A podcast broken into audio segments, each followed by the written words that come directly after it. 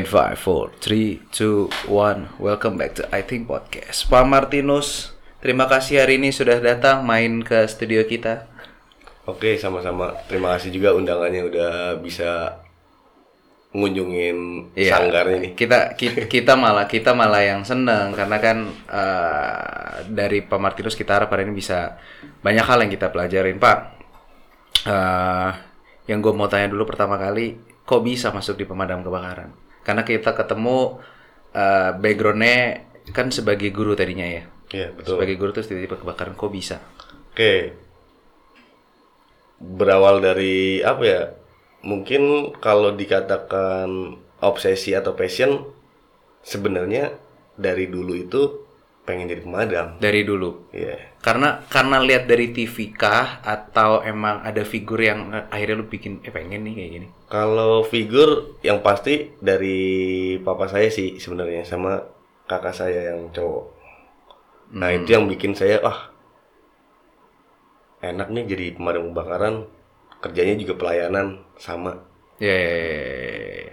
Jadi dari dari keluarga udah ada figur sehingga akhirnya eh, ada mulai terpikir dari kecil karena kan di Indonesia sendiri masih belum ini banget ya. Bukan sebagai anak-anak ditanya cita-citanya apa pemadam kebakaran masih Nggak favorit lah Iya iya iya iya, masih belum favoritnya kayak di, kalau di luar kan sudah brandingnya kan Iya. udah kelihatan banget di Indonesia masih kurang terlihat lah sama anak-anak juga kan. Ya kalau dikatakan seperti itu ya memang awalnya itu dari figur seorang ayah karena kenapa? Ya suka aja bisa naik mobil pemadam kebakaran awalnya lu- dari kecil iya, kan iya, terus iya, bener-bener. wih kok pekerjaannya menantang banget ya Mm-mm. terus bisa bantu masyarakat juga otomatis kan pekerjaan pelayanan pasti mulia juga lah Iya, iya, nah iya. mungkin dari situlah berawal suka wah gue pengen jadi pemadam kebakaran nih kayak bapak gue Nah, tadi yang gua kaget juga adalah eh, lu masuk pemadam kebakaran pun juga bukan suatu hal yang mudah ya untuk ngejar cita-cita lo kan. Untuk jadi seorang anggota pemadam kebakaran itu susah. Pertama masuknya aja susah.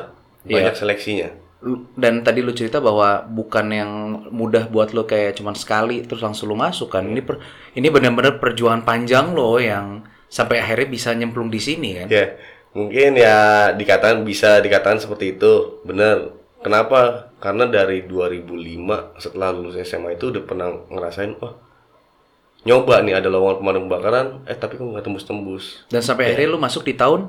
Di tahun 2017 baru dapat. Itulah makanya yang gue juga selalu bilang bahwa uh, pada saat kita punya cita-cita passion bukan berarti pada saat kita jatuh pertama kali atau dua kali jatuh terus habis itu kayak ah kayak gue nggak cocok nih mundur. Sedangkan walaupun lo uh, dulu sempat sebagai guru itu bukan menjadi suatu alasan lo untuk mundur mengejar cita-cita Iya, kan. enggak.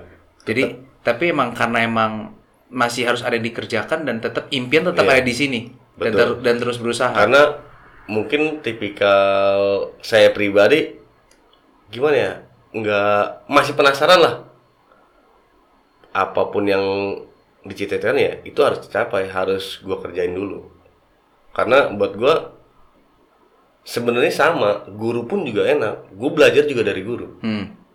eh sekarang udah jadi pemadam kebakaran eh tetap terjun di dunia pendidikan ada juga Iya, iya, ngasih edukasi kepada siswa Iya. TK SMP SD sampai SMA bahkan plusnya masyarakat sekarang Ya, ya, ya, ya, ya. Nah, yang yang menarik yang pengen gue tanya juga adalah bagaimana caranya lo yang tadi lo bilang ya, lo dari tahun 2005 dan akhirnya baru tembus di 2017. Gimana caranya lo masih bisa tetap bersemangat walaupun sudah gagal berkali-kali ya? Untuk tetap ngejar karena kan banyak di luar sana yang orang udah ngejar mati-matian gagal udah kayak hopeless nggak ada harapan lagi. karena kalau itu gimana ya jadinya namanya rezeki ya kita nggak tahu. Kita nunggu rezeki aja. Mungkin tahun ini ah belum nih.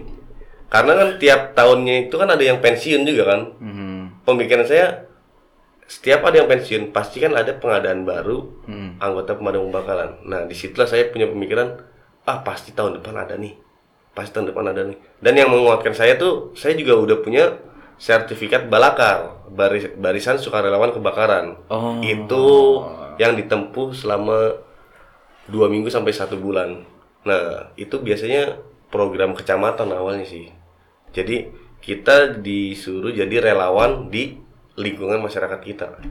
Dari situlah akhirnya masih lo tetap berjuang Iya, untuk bagaimana cita-cita ini nyampe. iya betul.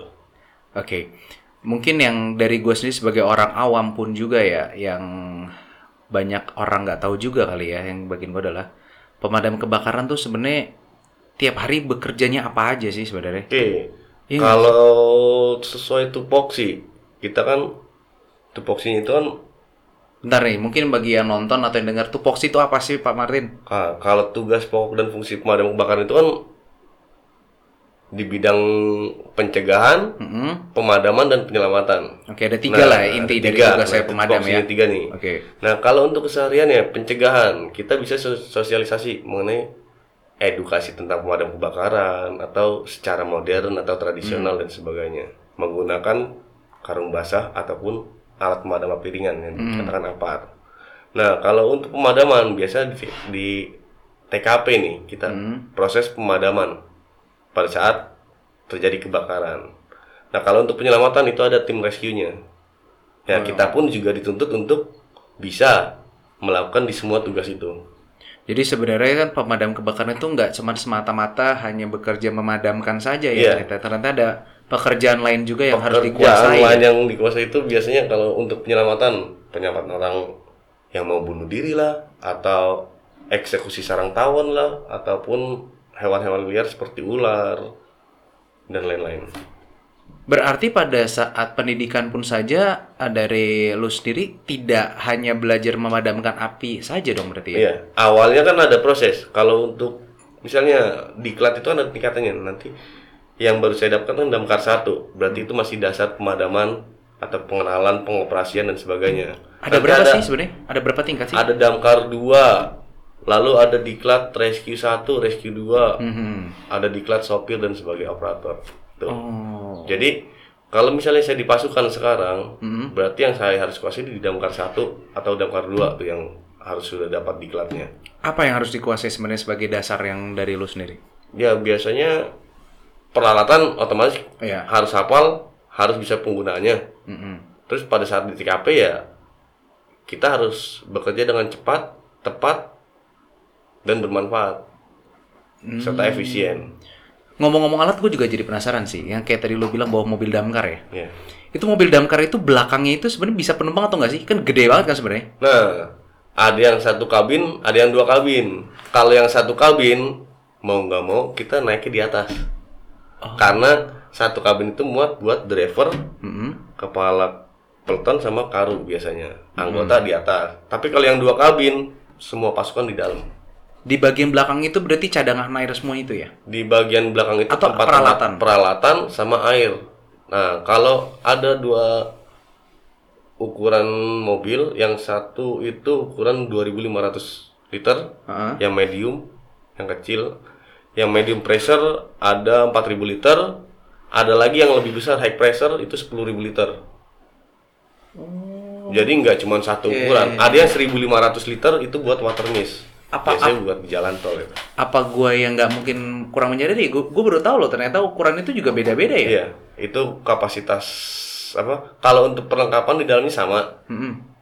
Selang, nozzle dan lain-lainnya itu sama. Tapi untuk Kapasitasnya ya? kapasitas airnya yang membedakan. Agak yang mobilnya agak sedang kecil itu biasanya 2500 liter. Yang agak besaran sedikit 4000 liter. Iya, iya, Dan iya, iya. high pressure itu yang paling besar itu 10.000 liter. Hmm. Nah, di Oke, oke, oke. di kantor saya, di sektor saya kebetulan ada yang 2500, ada yang 1500, ada yang 4000 liter. Dan pada saat seba- eh, masuk di pemadam juga berarti seorang supir atau operatornya pun juga masih harus mendapatkan diklat lagi Iya. ya. Berarti bukan pada saat lu masuk lu bisa ngerjain semuanya juga ya. Iya. Ada bagian-bagian ada lagi. bagian-bagian yang harus dikuasai secara spesifik. Jadi misalnya bagian operator, Hmm. operator itu khusus untuk pengoperasian mobil pompanya. Pada saat kebakaran, dia standby di mobil untuk pengoperasian berapa bar yang ditekan dan sebagainya. Oh, jadi jadi pada saat kebakaran pun saja sebenarnya eh, kru atau tim yang berangkat mereka sebenarnya sudah punya tanggung jawab atau Iya, tugas masing-masing. Bener. Jadi tidak semata-mata orang kalau ya gue sebagai orang berpikir bahwa pemadam kebakaran ya semua ahlinya hanya memadamkan kebakaran. Ternyata beda-beda lagi. ada pos-posnya misalnya ditugaskan misalnya di rolling sih biasanya biasanya misalnya hari ini saya jadi fireman di depan Mm-mm. Besoknya bagian belakang bagian nomor ada nomor-nomornya kan bagian membawa selang dan sebagainya membawa nozzle ataupun bagian operator nah, untuk karu dan katonnya biasa di depan dia memimpin penyerangan Oh, oke oke oke oke oke oke. oke. Iya iya iya iya iya ya. oke dapat. Ah, Pak Martin, gue juga akhir pen- di klub berapa lama sih? kalau di klub biasanya per tiga bulan Oh, tiga bulan. biasanya kalau dipercepat pun ya sebulan dua bulan lah Oke. paling lama tiga bulan paling cepat sebulan Mungkin ini pertanyaan yang menurut gua gua sendiri juga mau nanya adalah apakah tiap hari emang akan ada terjadi kebakaran? Dari pengalaman lu udah berapa lama? Lu? ya kalau tiga tahun. tiga tahun Iya kan? Tiga tahun ya. Dari tiga tahun itu apakah emang setiap hari pasti ada? Eh, kalau harapan sendiri sih jangan sampai kasihan Iya. ya kan tapi kalau berdasarkan data di lapangan itu pasti ada aja entah itu malam atau tengah malam ataupun pagi Jadi sebenarnya pemadam pun juga sebenarnya kerja tiap hari, cuman karena eh, di daerah-daerah orang nggak melihat, jadi ter- jadi orang kadang-kadang bingung kayak kapan kerjanya. Gue sendiri Nah. juga sering melihat itu gitu loh. Atau mungkin karena daerah sekitar gue jarang terjadi kebakaran dan amit-amit jangan, sehingga kayak gue kadang-kadang kayak kapan nih mereka kerjanya gitu. kalau sistem kerjanya di pemadam itu kita punya tiga shift nih Hmm. A B dan C Hmm. itu pun misalnya hari ini grup A yang piket berangkat jam apa masuk jam 7 pulang jam 7 pagi juga Hmm. 7 pagi ketemu pagi lagi nah itu aplusannya B baru masuk B berarti grup A nya pulang Iya. nah B sama tuh masuk jam 7 pulang jam 7 pagi juga Begitu terus lah begitu jalannya. terus selanjutnya berarti kan pada saat dua hari dua hari libur kan Iya iya iya. grup A kan nah besoknya baru piket lagi gitu Oke, ya, ya, ya, ya. Dari pengalaman lu selama tiga tahun ini, eh, kebakaran lu pasti udah pernah turun ke lapangan. Berapa lama selama ini yang lu paling lama untuk memadamkan? Kalau paling lama, Dari pengalaman lu sendiri. kalau yang paling sering paling dua jam tiga jam itu biasa. Dua, dua tiga jam tuh Itu biasa, ukurannya? Dari awal sampai pendinginan. Bukan berarti api mati kita langsung tinggal enggak. Tetap didinginkan dulu semuanya. Oke, jadi SOP-nya tuh gimana sih sebenarnya pada saat kita memadamkan itu sebenarnya? Dari dari seorang firefighter sendiri ya? Kita datang, kita buka jalur, buka selang. Nah, biasanya yang salah persepsi nih dari orang. Kan banyak nih kendala-kendala di lapangan nih. Ah, Hmm. warga bukan kita nyalain warga sih menghambat pekerjaan kita. Ada yang minta selang, Pak, sini Pak, sini Pak, sini Pak. Nah, itu banyak tuh yang seperti itu.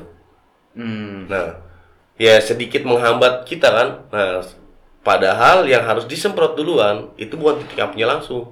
Tapi Kita dinginkan dulu sekelilingnya. dengan cara apa? Pendinginan dengan air. Jadi biasanya nih warga ngambil selang kita Oh. Langsung Pak rumah saya kan? kebakar nih Pak disemprot itu padahal akan memperbesar akan mem- bikin perambatan baru tapi kalau kita semprot sekelilingnya dulu nih misalnya rumah A yang terbakar di sekelilingnya kanan kiri depan tengah depan dan belakang itu ada perumahan juga pada hunian Mm-mm. kita harus basahin dulu paling nggak tuh siram sam- sampingnya Oh, baru iya, kita ke titik api utama. Kalau yang sampingnya nggak disemprot dulu, otomatis biasanya warga yang nyemprot ke titik api langsung itu bisa lompat apinya. ada punya resiko untuk makanya kadang-kadang terjadi Perambatan pada saat terjadi. ada yang orang kebakaran rumahnya cuma satu ngerambat bisa jadi Ya. tiga jadi empat karena itu tadi SOP tadi ya Nah, Iya betul. Karena kalau sesuai SOP sih yang setahu saya, ya apabila terjadi kebakaran satu rumah, Mhm. yang harus didinginkan yang rumah yang belum terbakar justru. Karena kan kita bukan untuk memadamkan doang, tapi mengurangi kerugian juga. iya iya iya iya.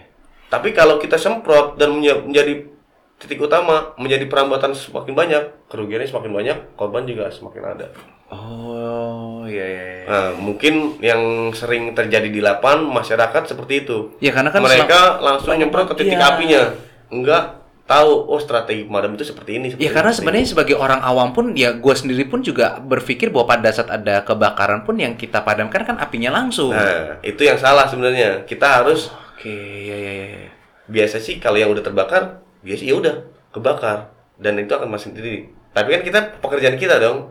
Tetap kita harus mengurangi perambatan tadi, Ya ya, ya. Dengan- risiko tadi ya. menetralisir atau mendinginkan rumah sebelahnya atau di belakangnya atau di depannya. Baru setelah itu sudah baru kita ke titik api utama. Oke, ini berarti kan ada ada ada hal baru yang bisa dipelajari. Gue sendiri juga baru tahu. Nah, berikutnya yang gue juga ma- mau tahu juga adalah eh pada saat terjadi kebakaran. Ya. Anggap, uh, let's say kita paling gampang rumah lah ya, karena kan banyak orang yang tinggal di rumah atau di ruko segala macam ya. Pada saat pertama kali terjadi kebakaran atau dia tahu adanya kebakaran, sebenarnya apa pertama yang harus dilakukan Oke. sebagai orang yang ada di dalam rumah atau dalam rukonya? Kalau kita di dalam rumah atau di dalam ruko kita punya akses keluar Ya. selain pintu utama di depan, Hmm. kita keluar secepatnya. Minta tolong, teriak atau langsung telepon petugas. Oke, Ya. Apabila tidak ada akses Mm-mm. dan terjebak, ya mau nggak mau kita harus pintar-pintarnya kita nih. Mm-mm. Kita nggak usah panik, tetap kita harus bisa atur pernapasan dengan baik dengan jongkok atau merayap di posisi yang enak. Karena dengan jongkok dan merayap kita masih bisa bernafas dengan enak. Kan, karena orang kebakar, kalaupun terjadi kebakaran, rata-rata orang itu eh, bukan karena api, tapi karena tidak ada Asap. oksigen asapnya ya.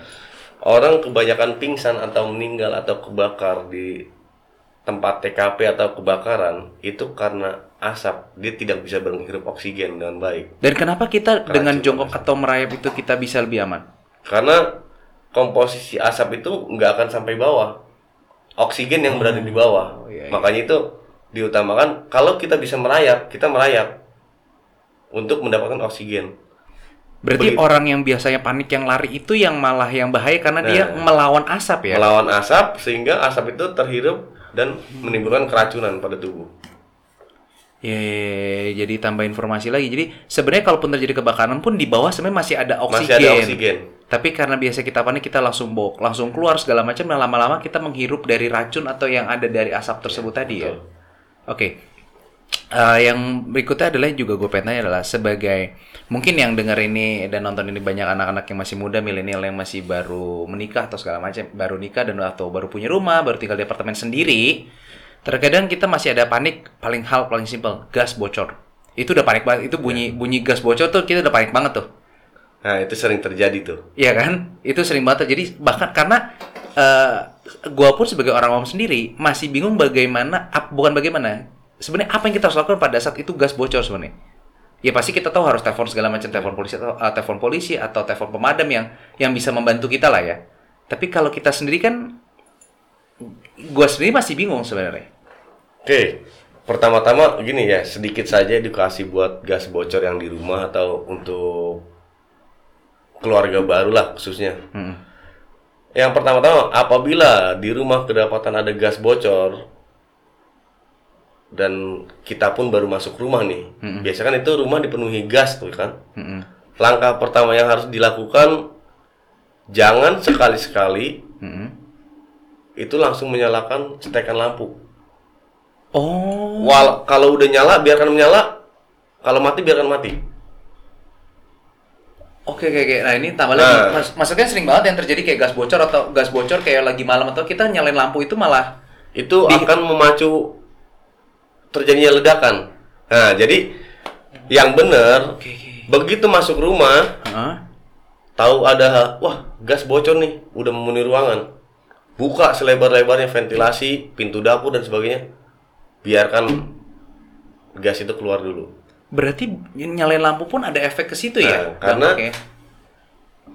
pemantiknya itu hubungan arus pendeknya itu yang menyebabkan ledakan terjadi makanya selama ini mungkin banyak terjadi kebakaran yang katanya bilang kayak arus pendek Hmm. karena itu sebenarnya. biasanya banyak juga persepsi bilang wah tabung gas yang 3 kilo meledak Ah, ah, Iya iya iya iya iya, banyak. ini yang perlu di lurus, saya luruskan itu sebenarnya bukan tabungnya yang Tapi? meledak atau pecah belah atau apa tapi oksigen yang memenuhi oksigen yang bocor tadi memenuhi ruangan tersebut, gas yang bocor tadi memenuhi ruangan Ha-ha. sehingga pada saat menyalakan kipas angin atau steker listrik ada pemantik api, nah ledakan itu terjadi. Jadi bukan tabungnya, Jadi tapi iya, iya, gas yang memenuhi ruangan tersebut yang meledak. Berarti selama ini persepsi orang yang tahu bahwa tabung gas eh, kayak tabung tabung gas LPG yang 3 kilo atau yang gede itu kan kita makin takut lagi meledak. Sebenarnya tabung itu tidak akan meledak sebenarnya. Ya, nggak akan meledak, nggak ada, nggak ada kepecah belah, nggak ada. Belum pernah sih saya nemuin. Tapi karena kan karena itu udah itu tadi standar ya, SNI juga kan? Iya, Nah, makanya itu yang selama ini gue juga bingung gitu loh. Ternyata karena efek-efek itulah yang akhirnya menyebabkan tadi. efek gas bocor tadi. Nah, untuk pengenangannya biasanya gini, kalaupun ada gas bocor seperti itu, nggak Hmm. usah panik yang pertama nih. Biasanya orang panik, waduh, kalau bukan jadi nyalain semuanya deh. Iya.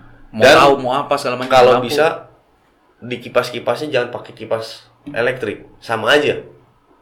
Kipas-kipas aja pakai kipas manual atau yang penting ventilasi jendela itu kebuka semua. Lalu setelah itu cabut selang, selang regulatornya. Cabut tabungnya dibawa keluar. Itu selesai dah. Nah, apabila terjadi kebakaran pada saat gas bocor tadi dan nggak usah panik. Pertama, tetap cabut regulatornya. Hmm. Apabila ada di kompor ada api atau apa, gunakan apar atau kain basah yang ada di rumah. Nah ini, nah ini juga menarik nih kan banyak banyak juga dari kita sendiri panik pada saat pertama gas bocor itu paling panik, kedua kepanikan berikut adalah pada saat ada mulai kebakaran kecil, misalnya Ya. pada saat masak ada yang gosong terus habis itu kebakar segala macam. Apa yang pertama kali juga kita harus lakukan? Misalkan let's say gampang ya, goreng. Oke. Pada saat menggoreng, kebakar nih. Harus ngapain kita sebenarnya? Oke, yang pertama misalnya terjadi kebakaran pada saat masak nih. Wah, ada api di kompor atau di atas kompor ada api. Hmm. Otomatis yang pertama orang awam pasti panik dan akan teriak minta tolong. Hmm. Nggak usah panik. Pertama nggak usah panik. Yang kedua, kalau bisa masih dima- dimatikan apa kompornya, matikan. Atau langsung cabut regulatornya, pindahkan tabung gasnya keluar, langsung bawa keluar. Otomatis api masih menyala kan yang di atas kompor tadi Iya. kan. Nah, ambil kain basah, apa pun itu. Kalau ada karung basah, tapi jarang di rumah ada karung basah. Yang ada pasti handuk yang standby. Hmm. Basahkan handuk tersebut dan tutup bagian yang terbakar tadi. Tapi jangan dengan dengan cara dilempar ya. Ya, Nah, iya iya iya. caranya perlahan-lahan tutupi semua lapisan yang terbakar dengan handuk tadi. Karena Iya. kan itu menghambat oksigen supaya tidak ada Iya, karena kan kebanyakan lagi. orang takut pada saat kalau ditutup kayak gitu jadi ikut kebakar. Padahal sebenarnya enggak ya, Pak ya? enggak. Kalau udah ditutup kita aman nih. Dan nah yang salah, yang banyak yang salah itu ada yang caranya dilempar, ada yang pakai air disiram. Nah, itu malah besar. Biasanya. Air tuh berarti sa- bisa dikatakan kalau ada kebakaran tuh jangan langsung disiram air ya? Iya, Bener nggak sih kalau kar- karena gue pernah dengar bahwa kalau dengan air ada oksigen lagi malah tambah besar Iya. dan tambah lebar. Kan air itu kan mengandung oksigen kan? Iya. Sehingga kebakaran itu kan ada tiga faktor ya terjadinya kebakaran. Yang pertama ada oksigen, Hmm. ada bahan. Hmm. Bahan itu banyak macamnya. Ada bensin, ada Iya, kardus, ada benda benda dan sebagainya.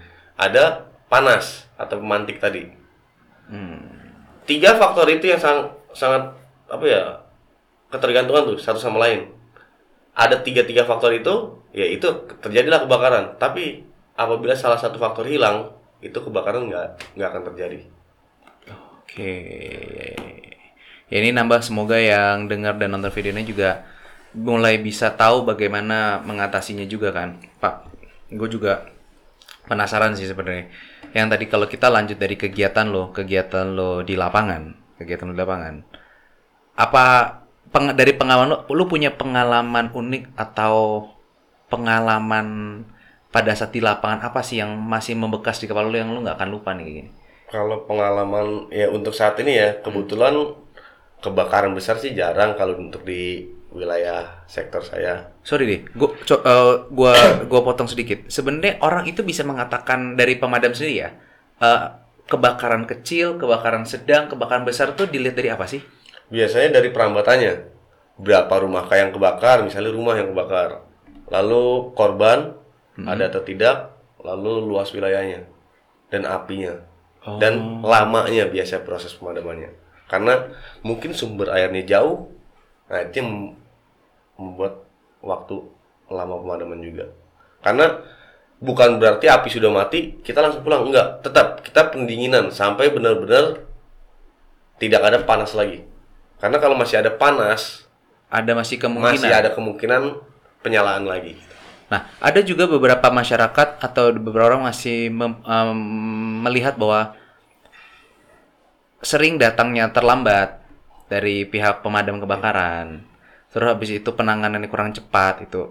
Sebenarnya terjadi di lapangannya seperti apa? Nah, kalau yang sering terjadi daun itu masih benar. Benar dikatakan Mas Arnold ini benar. Itu masih sering terjadi. Pemadam datang dibilangnya terlambat atau dikatain terlambat. Nah, sekarang gimana nggak mau terlambat? Laporannya aja udah terjadi kebakaran. Mhm. Udah pasti terlambat dan makan waktu. Kecuali ini kebakaran mau direncanakan. Pak, besok mau ada kebakaran nih, Pak. Nah, baru kita nggak terlambat. Tapi mereka biasanya laporan udah tiga menit. Itu api udah ada satu petak atau satu kamar. Otomatis mereka baru telepon ya kita baru, baru meluncur. Sampai di TAP udah satu rumah. Kita dikatakan terlambat. Ya manusiawi juga. Ya tapi ya kita mau gimana? Oke, tugas kita mungkin juga kan mungkin gini, mungkin gini. Eh, baik juga masyarakat juga agar tahu juga bahwa sebenarnya berapa durasi pada saat misalnya tadi kan eh, Pak Martin bilang bahwa mereka sudah terjadi kebakaran 3 menit atau lima menit. Biasa wajar lah sebagai masyarakat pun juga akan mengatakan bahwa ya ya gimana, gue juga 3 5 menit pun juga gue juga nggak tahu gue harus ke mana segala macam kan. Sebenarnya durasi kebakaran satu rumah biasanya. Penanganan Biasanya- itu berapa lama dan api bakal menjadi besar itu karena apa saja Nah. sehingga akhirnya bisa menjadi besar. biasanya kalau untuk satu rumah perambatan itu tiga menit sampai lima menit itu di satu rumah habis. 3-5 menit udah. itu satu rumah sudah habis biasanya.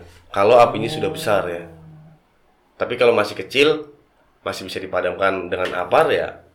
Makanya kita juga minta bantuan dari warga sendiri untuk saling membantu lah. Misalnya ada penanggulan penanggulan pertamanya ada apar di situ pakai apar dulu.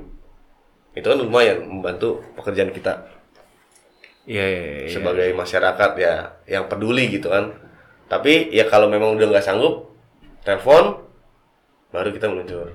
Kendala apa yang selama ini lo hadapin di jalanan selama ini? Kalau kendala yang banyak sih ya kalau untuk kendala ya kita juga dari kacamata petugas nggak bisa menyalahkan warga juga sih.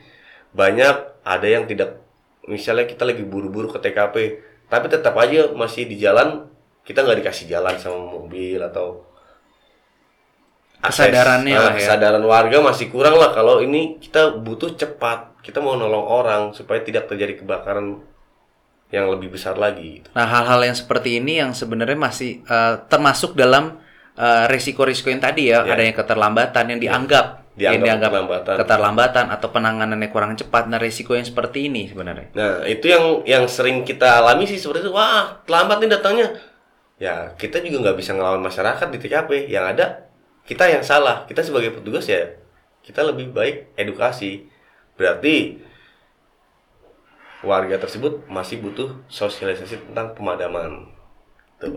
Iya, iya, iya. dan dan dari masyarakat juga yang menggunakan jalan mungkin Nah, akses jalan biasanya.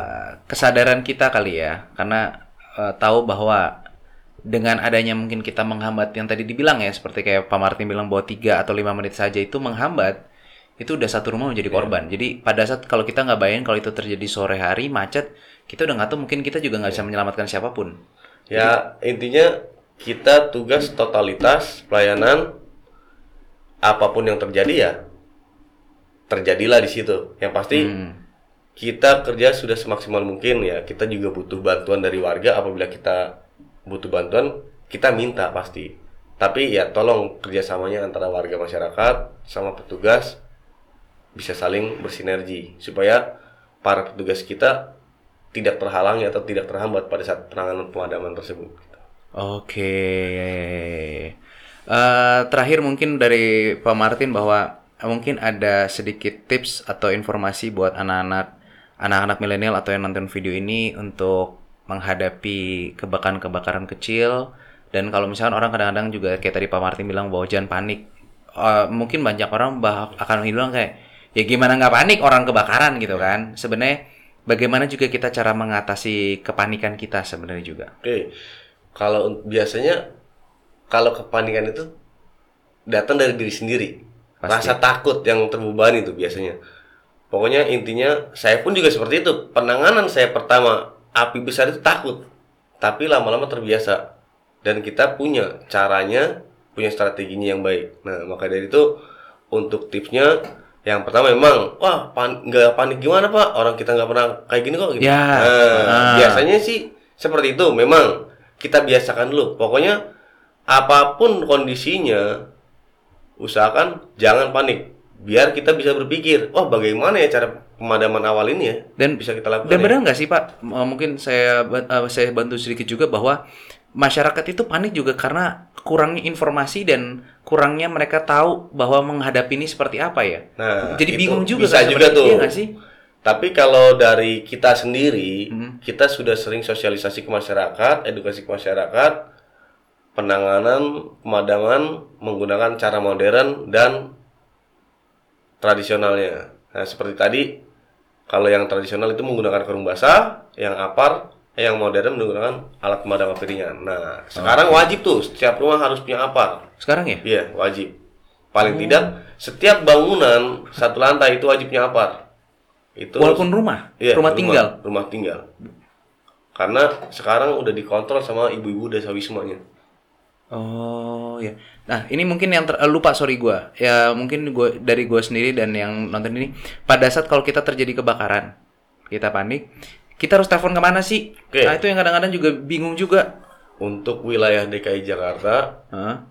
itu bisa telepon ke Jakarta Siaga 112.